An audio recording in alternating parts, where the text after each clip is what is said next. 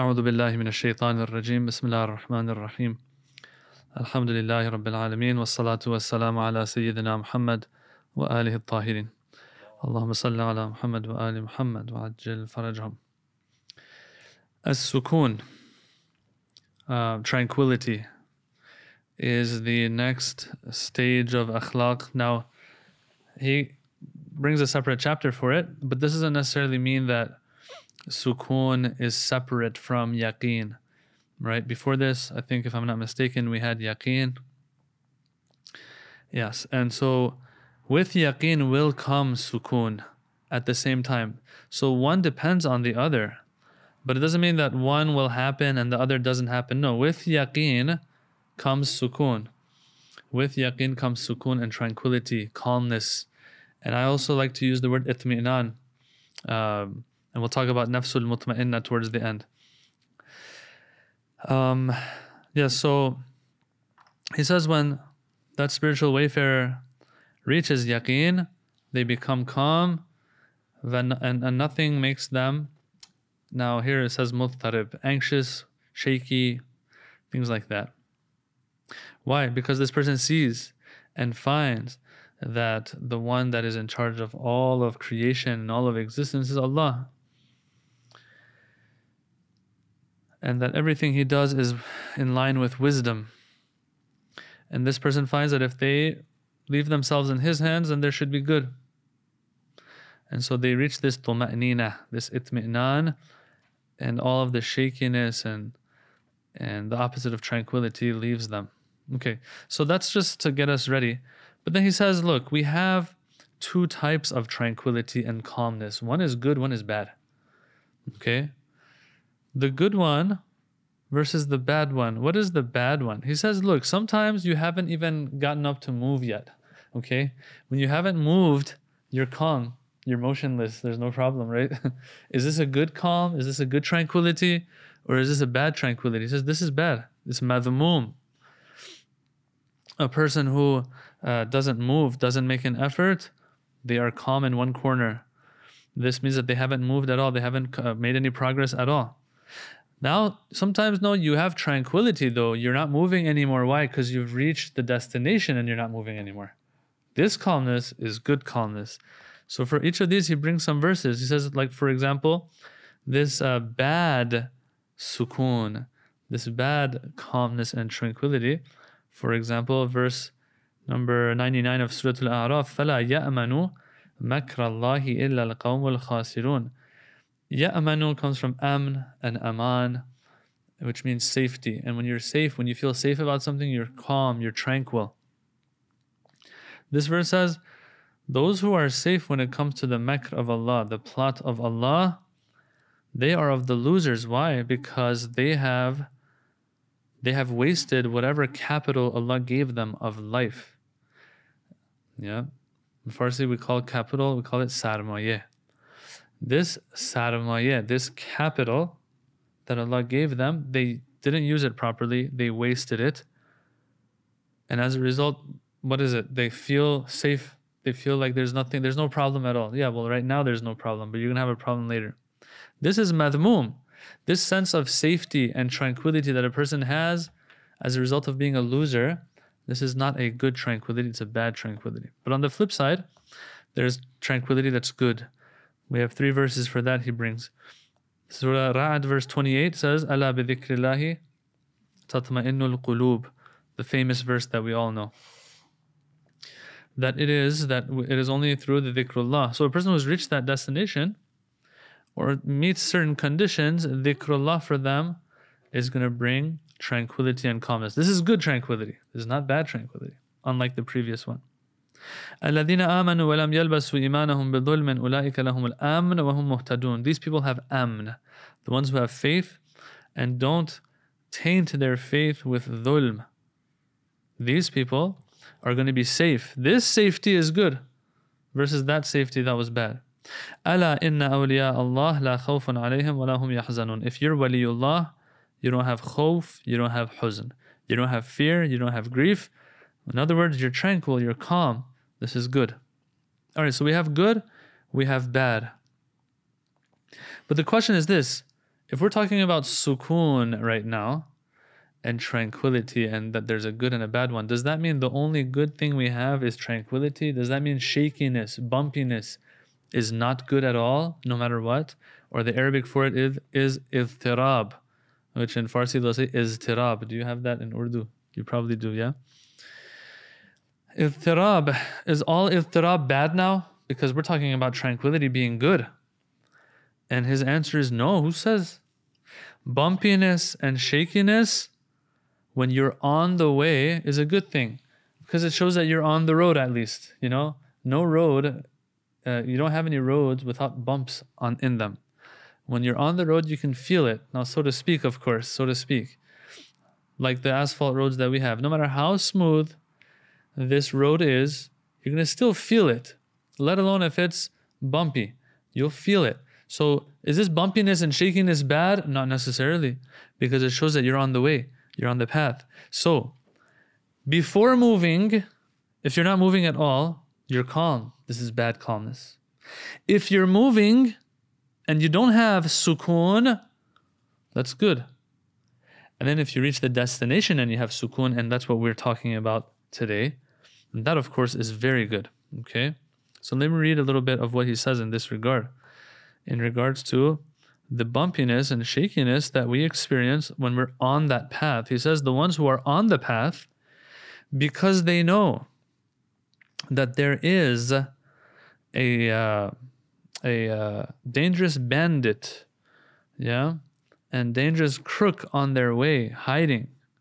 And because he himself, he said, لَأَقْعُدَنَّ لَهُمْ صِرَاطَكَ الْمُسْتَقِيمِ I'm going to sit on your straight path, O Allah, and try to misguide them from it. Because they know that there is something like this on the way, yes, they have iztirab. They are shaking a little bit. It's bumpy for them. You know, they have what, what is shaking? Their heart is shaking. Their heart is trembling. They don't have that calmness and tranquility and sukoon. They know that they are in a tight battle with Iblis, who has no, who doesn't want good for anybody. He is Adu Mubin, the clear enemy. He has a lot of tricks up his sleeve. He has something for um, the alim. He has something for the zahid. He has something for the abid. He has something for the tajir, yeah, the one who does trade, the businessman. He has something for the woman. He has something for the man. He has something for the young, the adolescent, the old. The ones who are frail and they're about to die, even, he has something for them. He has something for those who have positions. All of these things, he has a trap for them. لَقَدْ أَضَلَّ مِنْكُمْ جِبِلًّا كَثِيرًا أَفَلَمْ تَكُونُوا تَعْقِلُونَ Surah Yasin, verse 62. That he, it says that verily, shaitan has misguided a good number of you. A good number of you. And so here, someone might say, okay, so it's a battle. And I am fighting in the way of God. And so why should I be worried?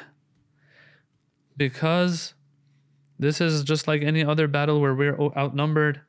And we have a verse in the Quran that says, كَم مِّن فِئَةٍ قَلِيلَةٍ غَلَبَتْ فِئَةً كَثِيرَةً بِإِذْنِ اللَّهِ That there are always small groups, weak groups that have always overcome um, stronger groups and bigger groups. Someone might say, why should we be worried? Why should we be worried? Because, you know, there are times when the weaker one overtakes the stronger one. Ayatollah Jawadi says, don't be fooled by this. Don't think like this. This isn't your normal battle where numbers sometimes will matter, will not matter. Sometimes those who are less will defeat those who are more, and so on. This is not these verses that talk about kam min fi'atin qalilatin ghalabat fi'atan kathiratan bi'idhnillah. These are not speaking about this battle against shaitan. As a matter of fact, it says the battle against shaitan is always a big one. You can't say, oh, there's a chance that the weaker one is going to overtake the stronger one. That's for physical warfare. But in the uh, the great war between shaitan and us, you can't have this kind of hope, he says. And because you don't have this kind of hope, of course, you have hope that you'll win, inshallah. But you can't, this shouldn't bring you calmness, he says. It shouldn't bring you sukoon and tranquility, he says. That's the difference. You shouldn't feel safe, just like that verse we had a few minutes ago. فَلَا يَأْمَنُ مَكْرَ اللَّهِ إِلَّا الْقَوْمُ الْخَاسِرُونَ It shouldn't be like that. As a matter of fact, he's ready for us, shaitan. لَأُزَيِّنَنَّ لَهُمْ فِي الْأَرْضِ وَلَأُغْوِيَنَّهُمْ أَجْمَعِينَ I am going to make zinat of everything for him or her. I'm going to make everything look good to them. I will misguide all of them. أُدِلَّنَّهُمْ أُمَنِّيَنَّهُمْ آمُرَنَّهُمْ I will misguide.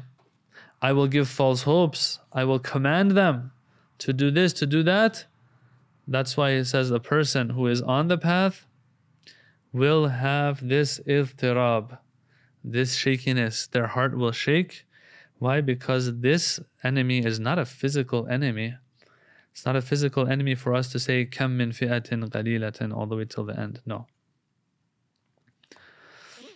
All right. So we have the bad sukun. We have the good shakiness. Then, uh, when you reach the destination, as a result of continuing that path and as a result of the yaqeen that you have, you reach a sukun, and this is the good sukun now. And he talks about that now. He says, on one hand, this individual, as they are traversing this path, they are worried, as we said. And but when they reach that re- when they pass that region of danger and reach safety, this fear, this shakiness subsides. إنما المؤمنون and we had this verse before. I think we had this in dhikr, in the chapter of dhikr. إنما المؤمنون الذين إذا ذكر الله وجلت قلوبهم. Mu'mineen and believers are the ones who, when Allah is mentioned, and they're on that path to Allah, their hearts shake and tremble when they hear about Allah. وإذا تليت عليهم آياته زادتهم إيمانا وعلى ربهم يتوكلون. And when his verses are recited, their iman is strengthened and they rely on him. Yeah. So it begins with that shakiness. But then it goes on, it says, تَقْشَعِرُّ مِنْهُ جُلُودُ الَّذِينَ يَخْشَوْنَ رَبَّهُمْ ثُمَّ تَلِينُ جُلُودُهُم Talked about this before, many sessions ago, that their skin trembles out of the fear of Allah, but then it calms down. Their hearts, their skin, it's not trembling anymore. Why? Because of dhikrullah. These people is because they have reached that safety now as a result of whatever they've been doing. So we have, he wants to wrap it up. Yeah. He wraps it up like this. He says that we have different types of people. Number one, the ones who have that initial tranquility, which is bad. And he gives a good example of this. He says, a stone, a stone, is it calm or is it moving around? It's calm. But a person who's not moving and has sukun and tranquility is like a stone that's not moving. A stone is not worth anything. Okay? Number one. Number two, he says some people they are shaking. That is good because they're on the path. And number three are the urafa. The urafa who have made it. They have this sukun. And so he says, look, let's find the, the root of everything here. The root of everything, he says, from everything that was mentioned and previous chapters, he says that from all of what we discussed, it becomes clear that the different levels of sukoon depend on the yaqeen of an individual and this and the levels of yaqeen they have achieved. And the levels of yaqeen they have achieved goes back to the levels of ma'rifah they have gained. Remember, right, we talked about this. How Ayatollah Jawadi said, even mahabba and hub and love is not the root of everything. Ma'rifah is the love of everything. Ma'rifah is the love of everything. And that's where we really insisted on this idea of how we have to make sure that we are um, studying the verses of the Quran, studying Allah. But also understanding that it's not just that that gives us ma'rifah. Once we've done all of that, acting upon what we know about Allah, so that He gives us a special ma'rifah. Okay, we talked about this before. All right, so he says they all depend on the levels of ma'rifah that we've gained once we have that ma'rifah, the different levels of ma'rifah, they give us the yaqeen. The yaqeen gives us in turn, gives us what? Gives us sukoon. So what is the destination? The destination is the sukoon really. Okay? The ma'rifah, the yaqeen, all of these things are what gets us to that sukoon and calmness. And once we reach all of that, as a result of all of this comes the love. Okay, the love comes as well. So when we're teaching our kids, when we're lecturing, um, what are we supposed to stress on? Stress on love or stress on ma'rifah all the way up to sukoon and love? We can tell people we must reach this tranquility where we rely only on Allah. Remember, we started the chapter like this that this sukoon is a result of understanding that Allah is in charge of everything. Something we've said again and again and again. Should we stress more on the means or the ends? Which one? Of obviously the means. What is the means? The means is the ma'rifah. That is which is in our hands. It's the ma'rifah, to gain some ma'rifah. This is why our scholars are always pushing for education, learning, discussing more and more. The emotional side of things is a must. Islam itself has brought emotions into the equation a lot of times. But the emotions are not the destination. But because it is such a genuine, original thing that we have, the emotional aspect, sometimes we misidentify the destination and we see it to be the emotional aspect of things. No. Everything is a means to get to Allah. When you get to Allah, there's that's where the sukoon is. So the sukoon, the hub and love that brings about sukoon is the destination. It's interesting. You have the same equation when it comes to the spouse It says that Allah جعل بينكم مودة ورحمة and all of that لتسكنوا إليها.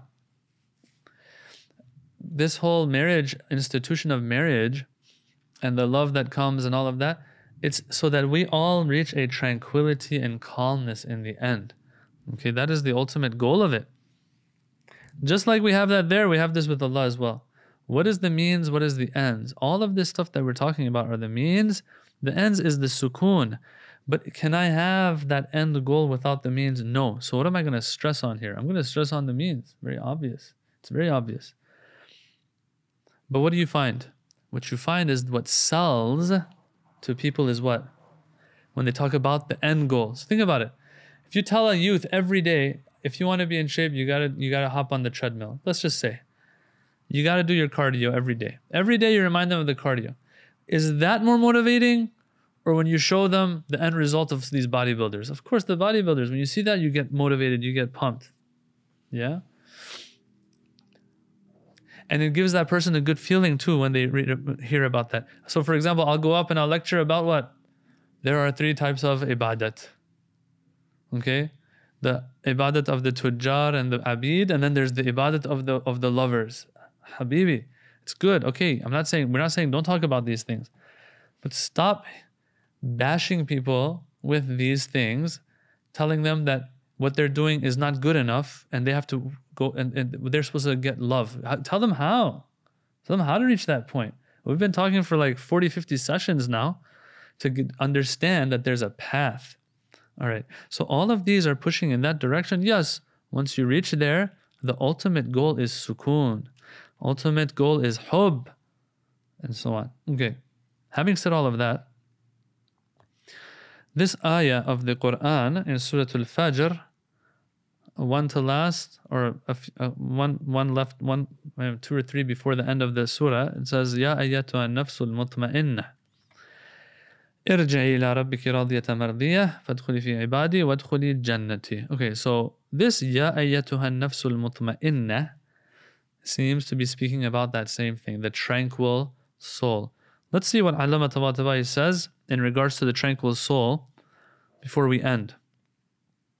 He says, look, we look at this, one of these, this verse that is one of the last verses of uh, Surah Al Fajr, we want to figure out what nafsul mutma'inna means. To figure out what it's talking about, we look at the previous verses. The previous verses are all negative. They're all talking about the people who uh, didn't do what they were supposed to do. Why? They were too attached. So let me pull it up. Uh, ولا يحض على طعام المسكين فويل للمصلين Is that the one? No. Can't find my Quran app. Oh, there it is. Surah Al-Fajr. I mean, I think I memorized it, but the verses sometimes don't come right to the mind. Yeah. Yeah. أما فأما الإنسان إذا ما ابتلاه ربه أكرمه نعمه فيقول ربي أكرمن إذا ما ابتلاه قدر عليه رزقه يقول ربي أهانن كلا بل لا تكرمون اليتيم ولا تحضون على طعام المسكين تأكلون التراث أكلا لما you, you, you don't take care of the orphans you don't feed the poor and needy you devour inheritance. What a devouring. You love mal hubban jamma. All of this this is what it's talking about. So it's a person that is totally attached to dunya totally not even moving in the direction they're supposed to move towards. So Allama Tabatabai, he says the flip side, the opposite of this is nafsul mutmainna. This was the lowest of the low, so I guess the opposite will be the highest of the high. A person who is totally uh, detached from all of this. And so who is that type of person? He says,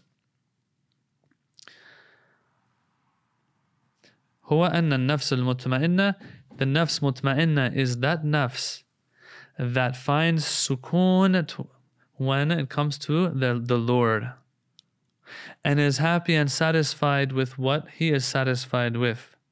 So this individual sees themselves as an abd, does not own anything for themselves of khair or shar, good or bad, nafa' or dar, anything of benefit or detriment. Nothing they say belongs to me.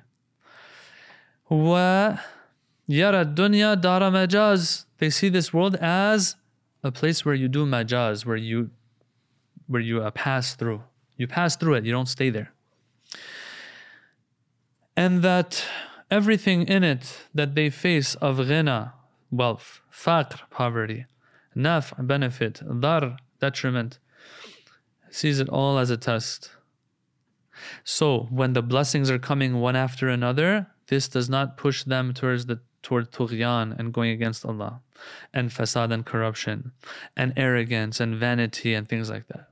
And when poverty and um, deprivation come their way, it doesn't push them towards kufr and towards not uh, to putting aside shukr. Like Prophet Ayub is the best example of that. Allah took everything from him. He is still thankful to Allah. Yes. Nothing happened. No matter what happens, this person does not sway from the straight path. Okay. And finally, I have shared this every now and then. I'll share it here too because it's relevant. This nafs mutma'inna, something to strive for because, I mean, I personally asked this once from one of these ones that I knew had reached nafs mutma'inna. Now, someone might say, well, it takes one to know one. No, it doesn't. You can, you can tell if someone's made it, um, and you haven't, while you haven't made it anywhere yourself. So yeah, but no, this is an individual. Everyone knows uh, was special. Anyway, the question was asked. I asked this question actually. I said, Can somebody reach nafs mutma'inna and then come back from it? He said, No. No. So that is really something to aim for. To reach nafs mutma'inna. This sukoon, but it comes after you have put behind you the tranquility of the stone. Number one. Number two, put behind you the bumpiness of the road and you reach that region of safety and aman, inshallah, that is the nafs mutma'inna, and it takes a lifetime to get there, inshallah. Walhamdulillahi Rabbil Alameen. Questions? All right. Wassalamu alaikum wa rahmatullahi wa barakatuh.